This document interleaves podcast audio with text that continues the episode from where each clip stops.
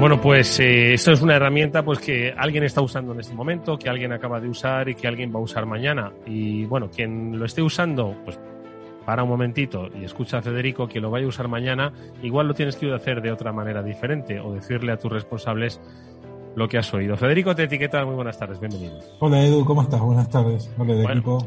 Bueno, no quería yo asustar a la gente, ¿vale? Porque el Dropbox, como, como muchas otras herramientas de las que los especialistas de Netscope nos habéis hablado en ocasiones, como el LinkedIn, por ejemplo, eh, no es que sea una herramienta que sea mala, ni mucho menos, pero son vectores eh, que los ciberdelincuentes no, no dejan pasar, obviamente. Ellos van donde está el tráfico, quiero decir, no van a saltar una carretera desierta, van a saltar una carretera donde hay mucho tráfico. Y hoy el tráfico pues está en la nube cada vez más, está en estas herramientas ¿no? que nos facilitan el trabajo, la eh, compartición de, de, de, archivos, pero que como todo, eh, Federico, bueno, pues tiene sus, sus pros y sus contras, ¿no?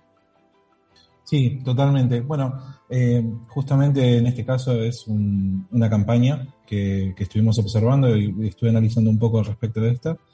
Y comienza, digamos, por el típico correo electrónico a, a, al objetivo de la campaña y luego, por supuesto, si haciendo un clic en el lugar incorrecto, terminamos descargando una herramienta que se puede usar para el bien o para el mal, ¿no? En definitiva, parte de ahí.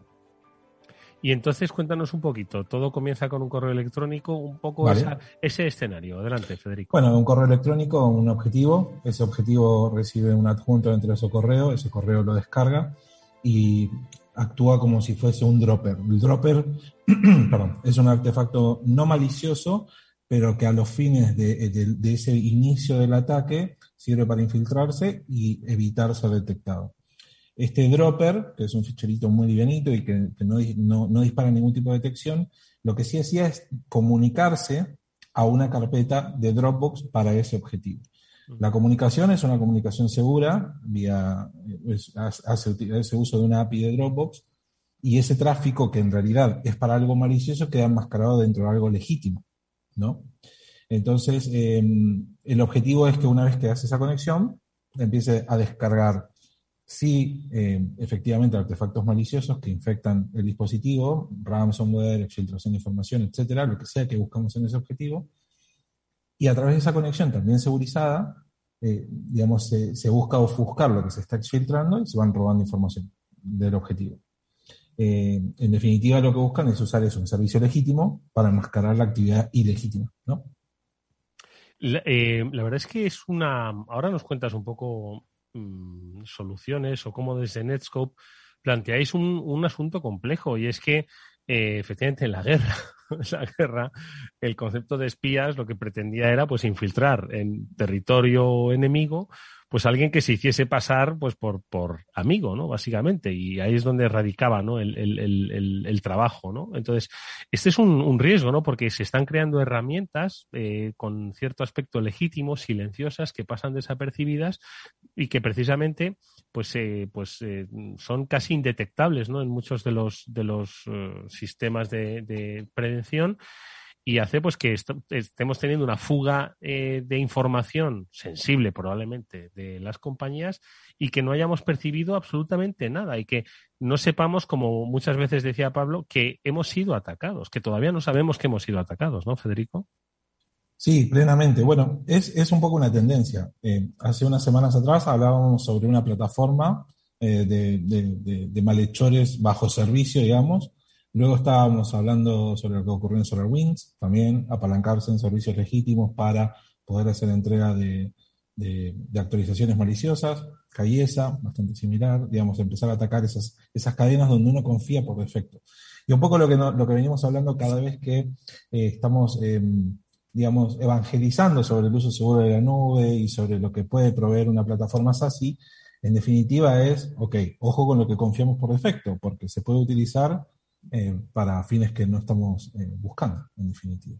Oye, y, Federico, ¿cuál es eh, la propuesta de Netscope pues, para evitar bueno, pues este tipo de circunstancias para no sé si detectar, no sé si aislar, porque bueno, hay muchas cosas que son, como quien dice, inevitables, ¿no? Entonces, pero dentro de la inevitabilidad, bueno, pues cómo minimizar el riesgo, ¿cómo hacéis desde Netscope? Bueno, algo que, que siempre venimos diciendo es el tema de la visibilidad. Siempre hay que partir de la visibilidad. Tanto este servicio como puede ser el de Dropbox, como puede ser el servicio eh, corporativo que las organizaciones usan, como Office 365 o Google Workspace, donde confiamos por defecto es tener visibilidad, poder entender lo que está pasando en esa capa de tráfico.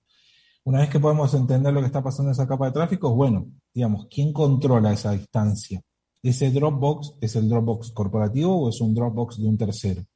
Eso, una solución como la de Netscope, que puede entender a bajo nivel lo que está ocurriendo cada vez que hay un fichero de JavaScript que hace alguna llamada de API y descarga configuraciones y ficheros y demás, nosotros podemos entender granularmente lo que está pasando. Y decir, mira, esta es la instancia de Dropbox de Edu y esta es la instancia de Dropbox de Netscope.